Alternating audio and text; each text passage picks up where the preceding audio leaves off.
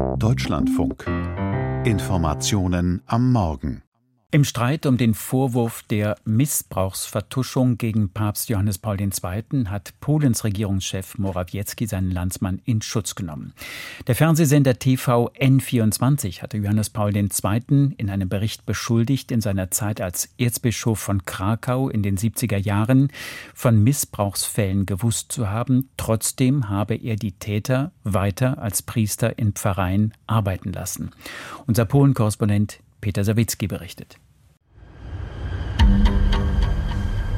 Die 92-minütige Dokumentation beginnt mit dramatischer Musik und zeigt Aufnahmen von Krakau. Dort hatte Karol Wojtyła, der spätere Papst Johannes Paul II., in den 1970ern als Bischof gewirkt. Und in dieser Zeit, laut Reporter Marcin Gutowski, sexuelle Gewalt durch Geistliche vertuscht, indem er sie in andere Gemeinden, in Teilen im Ausland, versetzte. Ähnliche Vorwürfe hat es gegen Johannes Paul II. schon häufiger gegeben. Die Reportage des Senders TVN24 konkretisiert sie nun und stützt sich vor allem auf geheimdienstliche Dokumente der damaligen kommunistischen Führung Polens.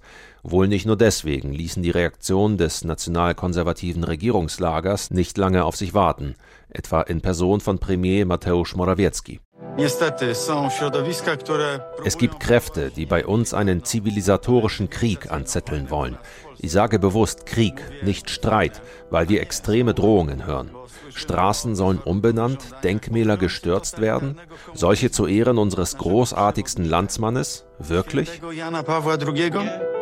Serio? Zwar hat kein prominenter oppositioneller Politiker derartiges gefordert, doch ein halbes Jahr vor der Parlamentswahl meint die Peace-Regierung eine neue Quelle für politisches Kapital gefunden zu haben, um die erzkonservative Stammwählerschaft zu mobilisieren, für die der frühere Papst nach wie vor als unantastbar gilt. Für den Soziologen Andrzej Richard hat die Opposition ein Problem. Dem Radiosender Talk FM sagte er, in sozialen Medien heißt es bereits, das wird uns die Wahl kosten. Jetzt ringt die Opposition mit dem richtigen Umgang damit. Sie müsste sagen, Johannes Paul war ein Held mit Blick auf die Bekämpfung des Kommunismus, allerdings nicht bezüglich seines Umgangs mit Pädophilie.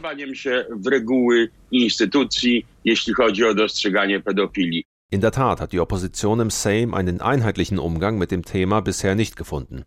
Während sich deren größte Kraft Bürgerplattform kaum zur Debatte äußert, kritisierte Władysław Kosiniak-Kamysz, Chef der eher konservativen Bauernpartei PSL, indirekt die Dokumentation über den Papst. Dessen Autorität dürfe nicht zerstört werden. Joanna Senyszyn, Politikerin der Linken und bekennende Atheistin, sagte über Johannes Paul hingegen, er stellte die Interessen der Kirche über das Leid der Missbrauchsopfer. Das wirft einen Schatten auf sein Pontifikat, selbst wenn es positive Seiten haben sollte. Aussagen wie diese spiegeln einen allgemeinen Rückgang der Rolle der katholischen Kirche in Polen wider. Laut Umfragen ist die Zahl der praktizierenden Katholiken von 1992 bis 2022 um 30 Prozent zurückgegangen. Selbst in konservativen Gemeinden werden immer seltener neue Pfarrer geweiht. Dennoch warnte linken Politiker Maciej Gdula die Opposition davor, sich im Wahlkampf auf Debatten über den Papst mit der Peace-Regierung einzulassen. Diese könne da nur gewinnen, so Gdula. Da passte es ins Bild, dass der Sejm am späten Nachmittag eine Resolution verabschiedete, die die mediale Hetze gegen den heiligen Johannes Paul II. verurteilt, wie es hieß. Teile der Opposition unterstützten den Entwurf, manche waren dagegen oder blieben der Abstimmung fern. Einen ersten sichtbaren Keil hat die Regierung bei diesem Thema also bereits ins Oppositionslager getrieben.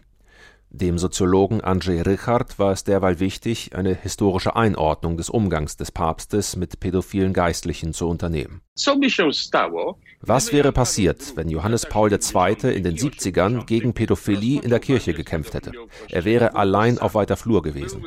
Die Nation hätte ihn nicht unterstützt. Dies erklärt sein Verhalten während des Kommunismus. Aber es rechtfertigt nicht sein Schweigen zur Pädophilie in der Kirche nach 1989. Doch für Differenzierungen, so Richard ernüchtert, sei in Polen hierbei derzeit leider kein Platz.